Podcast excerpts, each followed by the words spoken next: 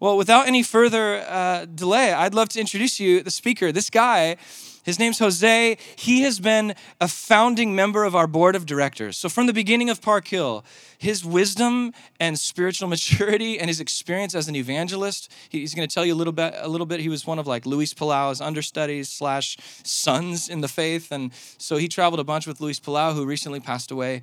Um, and Jose was part of the team that birthed Park Hill on the organizational side. But he's not just an organizer, he's an entrepreneur, visionary, church planter. He pastors a church in Portland now from the family that planted us. So uh, please welcome Jose Zayas. Thanks, buddy. Thank you, Evan. Thank you, Sandy. It's so good to be uh, good to be with you. And if you're watching online, uh, welcome. Uh, my name is Jose. I, I, live in Portland. I'm originally a New Yorker, so it's just good to be in the sun with you because right now we're still in the clouds up up north. Well, um, we're one year in. I was thinking about Easter coming up for you and for all of us next week. Last year for us, Easter was all digital, all online. We were at the beginning of what's now been uh, a year long global experiment in life, right? And we're all still wrestling with the realities of slow reopenings and starts and stops. And so, you know, we're all trying to make sense of it. But the, the challenge with that is if we're not careful, all we'll really hear, all we'll really listen to, all we'll really live into will be negative news, right? Negative news followed by negative news. And yeah, there are challenges. And if you're suffering right now because of what COVID has done to your business or life or family, we feel that together. But at the same time, there's a lot of good things happening. And so I want to start with that. And then we're going to continue in the series in First Corinthians and read First Corinthians 15 um, Tori's story. Tori is a part of our, our church. We, as part of the way we do our rhythms, we do uh, baptisms on the first Sunday of every month. And so it was right before COVID, you know, started to break out February into early March. And we had people sign up to be baptized. And then we open it up because you never know when someone might be ready to respond in trust. And so, so at the end of the people lining up to be baptized, a lady that I knew from a distance, uh, Tori, she came up, spoke with our elders, had a chance to share her story, and she was the final person. Everyone erupted in just joy and rejoicing over Tori's expression of this public faith in Jesus. But we were all a little surprised because Tori's been a part of the church for years, and I know her and her family.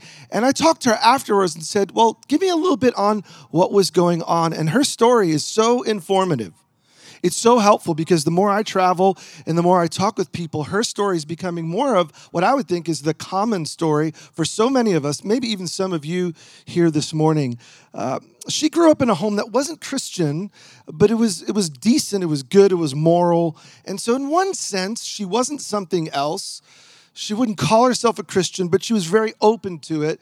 Maybe she would call herself spiritual. And so in college, she ended up falling in love, meeting a, a, a, guy, Zach, who is a Jesus follower. And part of their love story was to get married. And she started her career and they had their first child. And part of his tradition was going to church. So she just fell into that. And he would read the Bible and she would look at the Bible a little bit and learn and grow and try to be good in all those things. But for months, creeping up to this day where she was baptized, right before we had to shut the doors of the church, she had this gnawing thing within her. Maybe you've experienced it, that it's just not right. She kept hearing the message, hearing the scriptures, hearing about Jesus.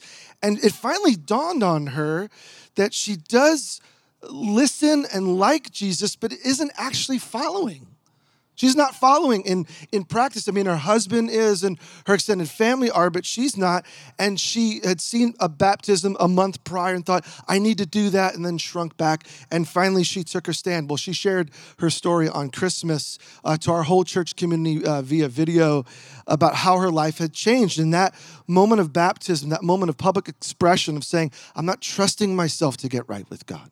I'm trusting that Jesus, what he did on the cross and in the resurrection, he, he did it for me. And, and I'm confessing honestly, I'm not worthy of it, but I'll gladly receive the gift of life. She said because it happened right before the lockdown with all that was going on in the year up leading up to christmas she said that that it really changed the dynamic. And she can't imagine having not taken that step before this worldwide mess well i'm in a community group with uh, tori and zach and her her family and her the growth in her life has been obvious and it's been a crazy year but we need to remind ourselves jesus is still changing lives. He still is. And the hope for us as we read into the text in First Corinthians is we won't miss in the business of life and in the weirdness of the season the main thing. Well, why don't you just turn in your Bible if you have it or your app or your phone to First Corinthians 15. Let's just read the text. We're going to look at one thing, drill it down, think about it, talk about it, and then three implications on what this could mean for me and could mean for you. First Corinthians 15, 1. Now, brothers and sisters, I want to remind you of the gospel I preached to you, which you received and on which you have taken your stand. By this gospel you're saved if you hold firmly to the word that I preached to you. Otherwise, you have believed in vain. Verse 3 For what I received, I passed on to you as of first importance that Christ died for our sins according to the scriptures, that he was buried, that he was raised on the third day according to the scriptures, and that he appeared to Cephas and then to the 12. And after that, he appeared to more than 500 of the brothers and sisters at the same time, most of whom are still living, though some have fallen asleep. And then he appeared to James, then to all the apostles. And last of all, he appeared to me also as to one abnormally born. For I, Paul says, I'm the least of the apostles. Don't even deserve to be called an apostle because I persecuted the church of God. But by the grace of God, I am what I am. And his grace to me was not without effect. No, I worked harder than all of them, yet not I, but the grace of God that was with me. Whether then it is I or they, this is what we preach, and this is what you have believed. Okay, so if you've been tracking with the church, 1 Corinthians 12, 13, 14 has been talking about how, how we grow in living the way of love. A love that's not self centered, a love that's sacrificial, a love that's not dependent on what other people do in response to how we live towards them. And the end of the conversation was about these spirituals the, the coming of the Holy Spirit and the gift who is the Spirit who expresses His love and God's love in all sorts of ways. And you looked at tongues and prophecy as just two of the many ways that, that God is trying to show His love to the world through us. But then Paul has to step back and say to the church, like I think it's good for us to say in the middle, especially leaning in towards Easter week, what is the gospel? What is it actually? I'm just curious uh, your opinion on that. You're going to have to shout a little louder because of the distance. But give me one little short line, one statement, one word. When I say the gospel, what does that mean to you? What is the gospel? Anyone? Good news of Jesus Christ. Anyone else? You just nailed it. Thank you for taking everyone's glory. We appreciate you. Yeah, the good news of Jesus. Now, in the middle of a conversation about how they're going to be useful as a community and how we're going to be useful to God in this season, sharing good news with people, he has to tell them the good news, which is gospel in the text, simply means glad tidings, good news. We think that Paul's picking this up from the culture because in their day, and if you've been around church, you've heard this before. Gospel wasn't a word that the church made up. It was a word that was used to announce something important.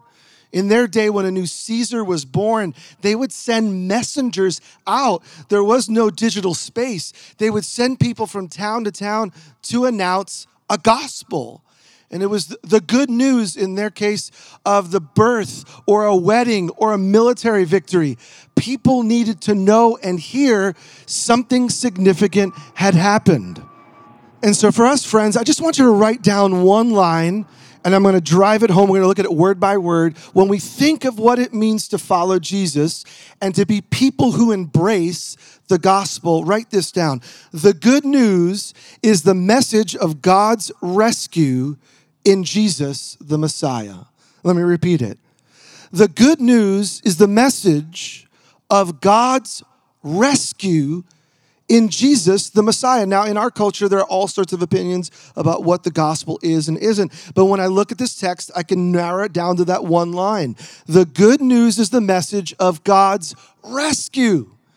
Now, who does the rescue? It's in Jesus. Well, who is Jesus? Well, to Paul and to the early church leaders, they realize he is God's Messiah. Now, let's start with this. The good news is a message, it's an announcement by nature. Friends, we need to remember this, especially if you grew up in the faith and, and following Jesus is part of your long story and going to church and being a part of a community group. We need to remember this isn't just for us the good news is by its nature an announcement. It's a it's a message. It's not it's not a myth. It's not a tale. It's not a story in the sense of harry potter or marvel. It's it's a real action by god to to bring his people back. And we need to embrace the fact that following jesus means that we're called into this beautiful tradition this beautiful art this beautiful experience of embodying the good news receiving it, but then sharing it.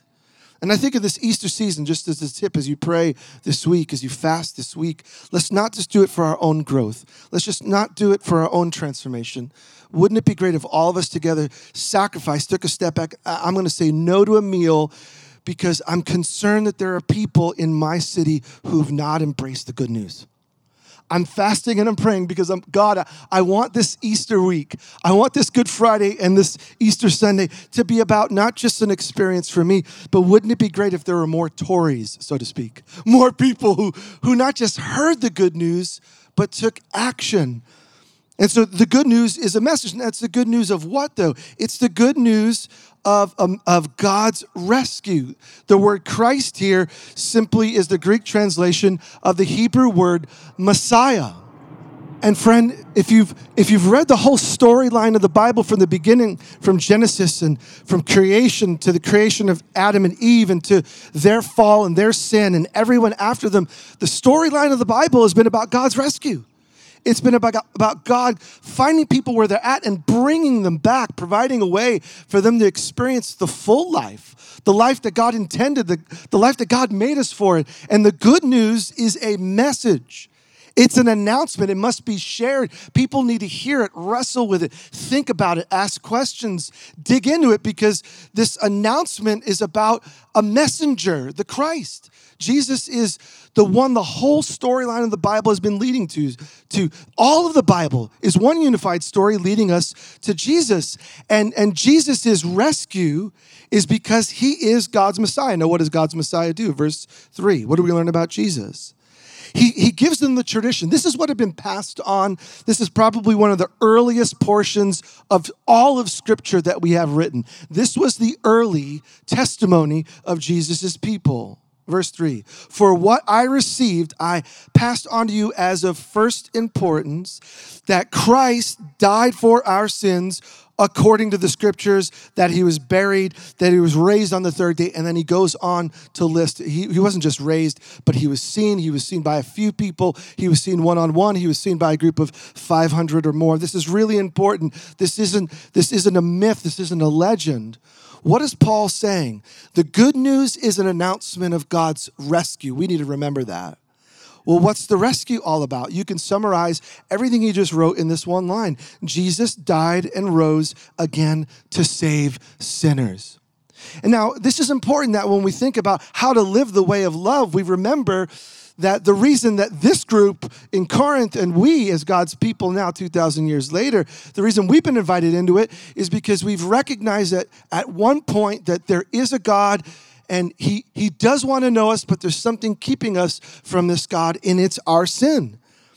And Paul is emphatic. The heart of our message isn't just that Jesus came to teach a better way, although he did. It isn't that Jesus teaches a greater vision on how to make the most of your life, although he does. He didn't come to just model sacrifice and caring for others, although absolutely that is the way of Jesus. The heart of Jesus' mission, though, was to die and rise again to pay for sin. So the, the good news, in one sense, today is really offensive at its heart. And because it's hard to tell people, I don't know if you've had that experience of trying to you know, share your faith with someone. And it gets down to the issue of need. Well, why do I need anyone to do anything for me? I'm, I'm fine all by myself. And frankly, what does Jesus dying 2,000 years ago on a cross in Israel have to do with me and, and my life? Can I just look within? Can I just rise up? Can I find the, the secrets or tap into the potential that's already in me?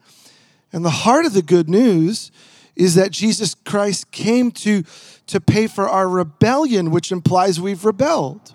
And again, not, not that we want to be an offensive people, we want to share the way of love, the way of Jesus. But the, but the Bible story, our story, has got to be told. Uh, there's so much good in us, there's so much value in us, there's so much worth in us, but at the same time, let's confess, let's be honest, it's been tainted. All of us have been greedy where we could have been generous. Instead of loving someone sacrificially, carefully, other centered, we've all lusted. We've all used and abused. We've all taken what's not ours. All of our stories are filled with a trail of sin. And that sin is, it's tainted everything. So even the good things I'm trying to do, if you really look at my track record, there are motivations that are just not right. And so the Bible's really clear that everyone's sinned, everyone's fallen short of God who's glorious, but the but the good news is that God knows of our sin. And even before we started our track record, He wanted to provide a way.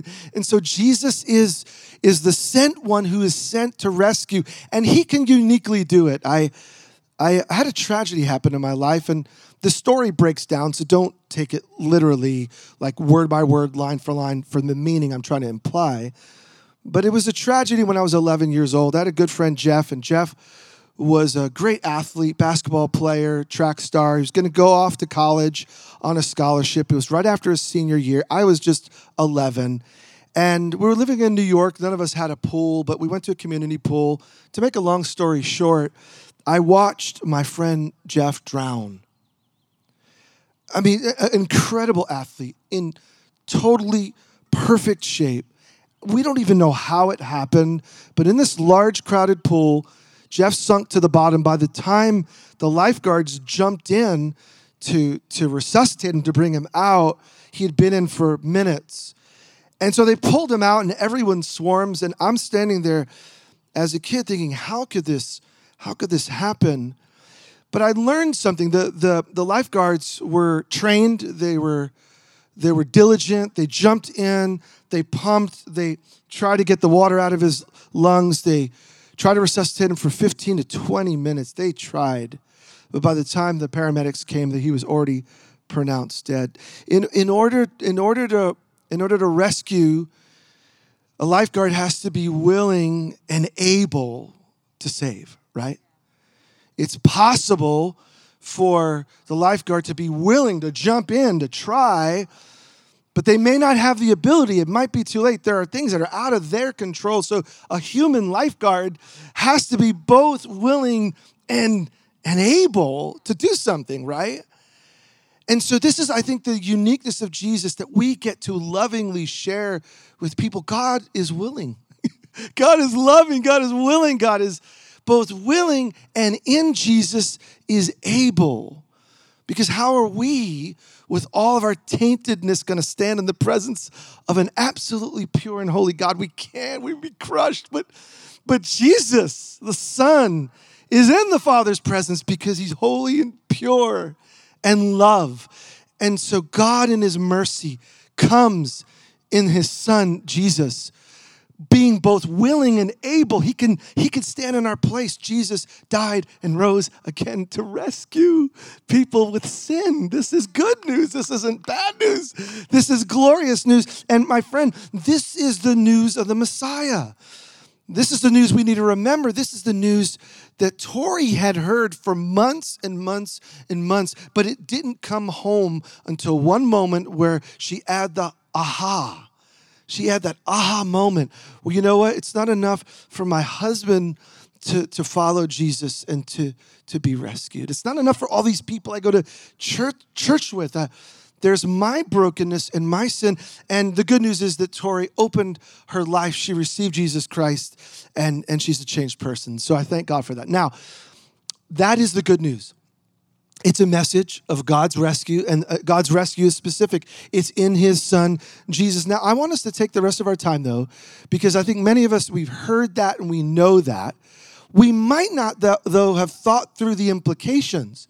If, if Paul's saying, this is the message, Jesus died and rose again to rescue sinners, this is a message of rescue and good news, what are we supposed to do? At least three, write them down, and maybe in your community group or with your spouse or friend or flatmate, think these through. Number one, write it down. The good news is an invitation to respond.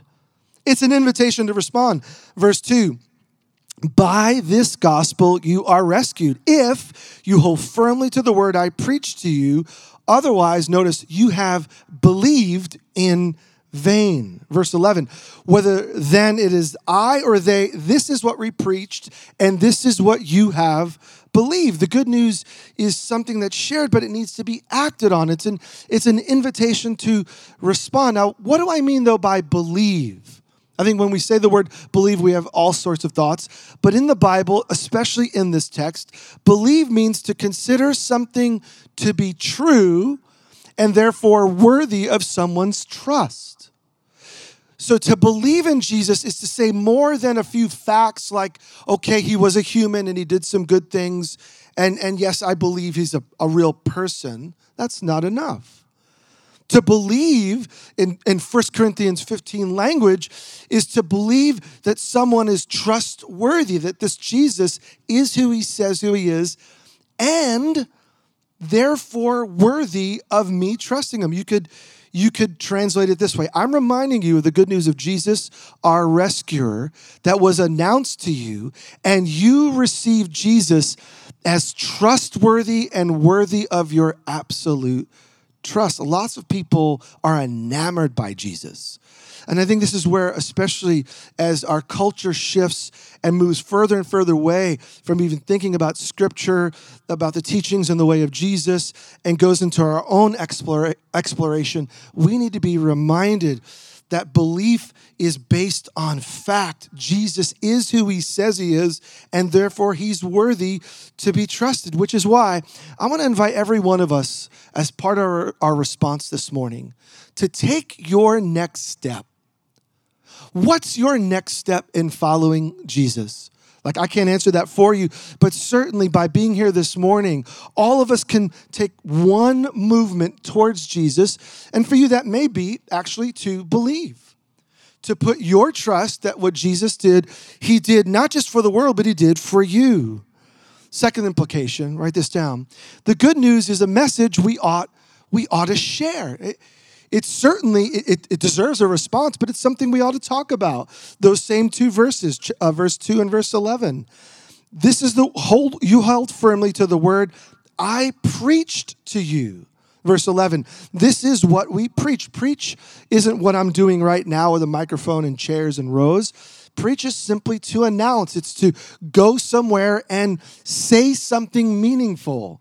And so, Paul, wherever he went, whether it was one on one or to a large group of people, part of his following of Jesus, part of his following the way of Jesus was, was passing on what he had received. And so, I'm just curious if you consider yourself a, a follower of Jesus, do you see this as your joy? Not as a have to, not as a got to, but as a get to, as something that, that you've been given. It's by grace that Paul and you and I have been rescued. But do you see this passing on to the news as part of your life? Let me tell you why this matters. Um, Evan had mentioned Luis Palau, a dear friend of Evan's and mine. He, he went to be with Jesus at age 86. He was my mentor for 27 years. I traveled the world with him. But it's interesting. How did Luis Palau become a spokesperson to share good news with multi, multiple millions of people, hundreds of millions by media? How did it happen? Well, it happened actually, him living in Argentina in an in a obscure little, little village out of Buenos Aires. And it was a business person. It was a British oil executive who had been transferred to Argentina for work. But you know what this person did? He went on the evenings and weekends and out of love, no one told him to, out of love, he would go into the community and knock on doors and ask if they had a Bible. That was his entree. And if they didn't have a Bible, he provided one for free and willing, he was willing just to listen to their story. And it's because of this British oil executive, Luis Palau's mom and dad became Jesus followers because of his witness. Well, then Luis started to hear the good news. His father ended up passing away when he was 10 years old. And he began to wonder about his own life. By 12 years old, uh, Luis Palau went to a summer camp. And there was a guy named Frank Chandler who was a volunteer. And Frank would, would meet with all of the young boys who'd come to the camp night by night and meet with them one on one, hear their story and share the good news. And do you know, because uh, of, of Frank, Luis Palau sitting on a little log out in a campsite, responded in faith and trusted Jesus Christ at 12 years old. And who would have thought that decades later, God will use him for more than 70 years to share the good news with millions of people? It, it wasn't because a preacher came and spoke to his family, it was a business person. It was a volunteer. You see, it's not just a message for Evan or a few people to share on occasion to crowds. This is something for everyone to engage in, and you never know what God's going to do in someone's life. And so, as a church where we are in Portland, we're trying to be, become more um, open and finding opportunities to share the love of Jesus with people. Pre COVID, we did these summer huge concert outreaches called Good News Today. And in our church, I just challenged everyone, like I want to challenge you. If the good news is good and it's the message of God's rescue in Jesus the Messiah, why are we so scared to talk about him? What's holding us back? If it's really life giving and life changing, why would I hold this to myself? And so I, I, share with our church look, let's pray that everyone has an opportunity to bring someone to this Good News Today event. And maybe they'll take one step, maybe like you this morning, will take one step further in following Jesus. Well, we had a bunch of people in our church take that challenge. I, I think of two couples, Jacob and, and Destiny and Jeremy and Audrey, and all four of them following Jesus, their own young families with young kids, but none of them had ever actually engaged in a conversation with someone who is open to talking about Jesus. And it was their heart's desire, but they hadn't found the opportunity. So I encouraged them. I said, Look, prepare yourself prepare yourself, get ready. And when we invite people to respond, I want you to be on that prayer team. We just put pulled together a volunteer prayer team. And I said, I want you to be on that team and I want you to be open. God may bring you to someone and you may have an opportunity. And all four did it. Um, uh, Jacob was so scared he fasted and prayed for a week. He was he was dreading the moment, but he knew this was something that God was calling him towards, and so he took the challenge. and And by God's grace and how he did it, I have no idea. But all four of my friends in our church had a chance to lead at least one person to follow Jesus, and you would think they got a shot of adrenaline. Jacob was like, Jose, Jose he had a chance to lead three teenagers, all friends to faith in Jesus. He was in his 20s and it was his first opportunity. Friend, it was contagious. And here's the beautiful thing since that, I've watched them become more bold and more open and more eyes wide and ready to share with people. Everyone here can share. I think of my own neighborhood. It's not just something that we, Jesus isn't something we just talk about in the religious settings. In our neighborhood, we've tried to be a witness. I think of Joseph and Shannon. Uh, we were in houses just across the street from each other. They were uh, living together, two kids around our kids' ages. And so our kids were in school together. And we tried to share Jesus with them, have them from, over for dinner, talk about spiritual things, and not really go anywhere. Well, they knew I was a preacher, and that made it a little bit of a challenge, but they decided they wanted to take a step and get married. And they didn't have any church connection. Like, hey, would you consider like officiating our wedding? I thought, wow, what an honor. Well, I'll, I'll do it, but um, part of the requirement our local church has in, in, in marrying someone is we explain what we think the Bible is talking about when it comes to marriage and what that means. And it opened the door like no other. And I had a chance to share Jesus with them one on one and collectively. And did they respond? No. Um, out of love, I officiated their wedding. And did they respond to Christ? No. And we spent a few more years together as neighbors, eh, neighbors, and they would come to church on Easter and Christmas, and they seemed to be interested at times, and then it would pull back. It was weird. I felt like we were making progress, and then it would regress, and it was discouraging. And then they moved away. And, and, and that was to me the end of the story until not too long ago. My daughter, who's connected with their daughter on social media, they moved out of state, they moved to Texas, and it turns out that they're in a local church and they're following Jesus. And I was so encouraged. You know, sometimes I forget it's not my responsibility to convert someone. It's not my responsibility to force someone. It's my responsibility and my joy to simply share the good news. Jesus came and he's our rescuer. And I want to invite you. Maybe it's time, like, like Joseph and Shannon. Maybe, maybe you've been hearing it and hearing it. Maybe you heard it in another city, in another place, and now you're hearing it again. I, I would just hope for you that you would, would take your next step, whatever that is, in following Jesus. So obviously, this is something we need to respond to. It's a message we ought to share. And the final thing, and we're going to respond in taking communion together and worshiping and responding to Jesus, is the good news. Write this down. The good news changes everything. Look at verse 9. For I am the least of the apostles and, and don't consider uh, to deserve to be called an apostle because I persecuted the church of God. Verse 10. But by the grace of God, I am what I am and his grace to me was not without effect. You see, what kind of people is God looking for? People like Paul. Paul, when he when he experienced the reality of the good news, was as far from a Jesus follower as you can ever become. He was going from town to town, persecuting people of the way, helping to put them in jail for, for preaching a false message. But when he encounters Jesus, he receives grace. And friends, this is the heart of the message. It's not that Tori became a better person and now is living a better life. It's that she, she realized she was desperate and in need for a rescuer and found him in Jesus. And so, friends, the rest of 1 Corinthians 15 is going to talk about the resurrection. The resurrection power, the resurrection that happened in Jesus is now going to happen in us. But this message that we've been called to embrace isn't just fire insurance, it's the reality of the resurrected life now the grace of Jesus to live a Jesus like life now. And, and the grace of Jesus, it does something. So Paul could say, because I received God's grace, I worked harder than anyone else. I, I took the claims of Jesus serious. I'm, I'm living the Jesus life with intention. And how does this happen? When you receive Jesus Christ, you receive the Holy Spirit.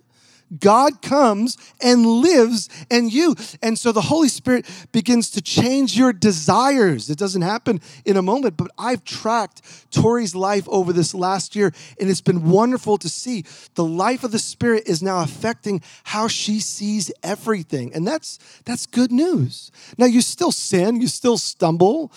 You still live with sometimes regret. You sometimes grieve the Holy Spirit, but we we repent, we come back. The gospel is about all of life. Jesus changing us and bringing us towards our future. Okay, so this is a message that we ought to respond to.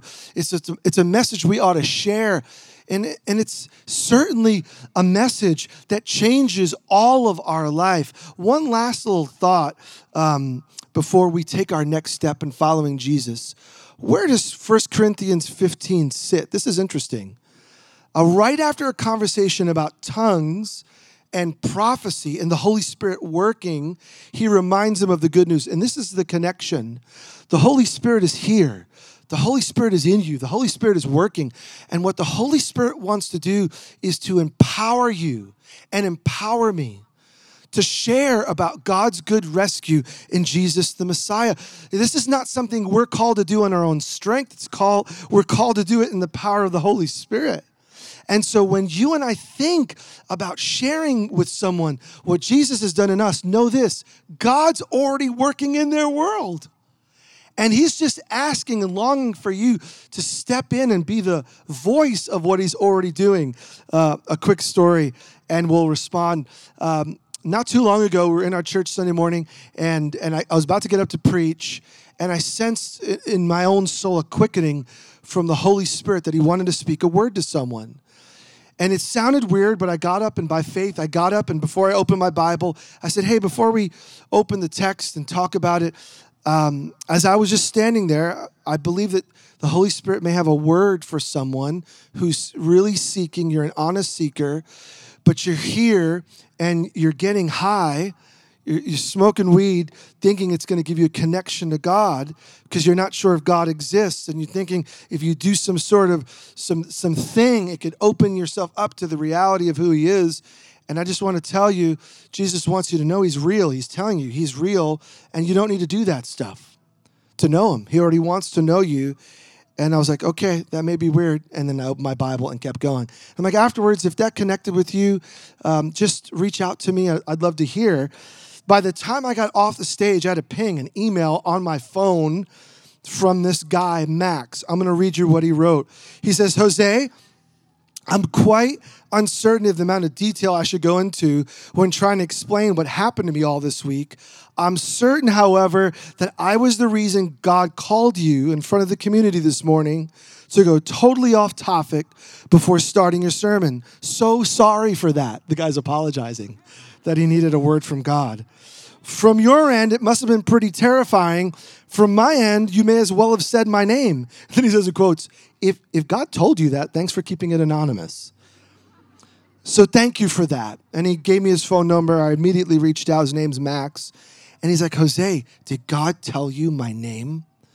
And I'm like, no, he didn't. He's like, how did you know? I said, I don't know how I knew, but I, I do know this God obviously loves you.